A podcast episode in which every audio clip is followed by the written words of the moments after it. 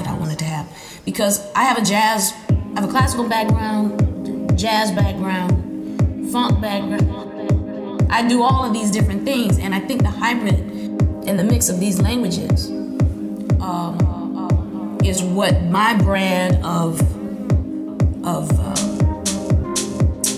dance music or R&B or whatever you want to call it was at the time that it came out. I had already been playing, you know, for most of my life,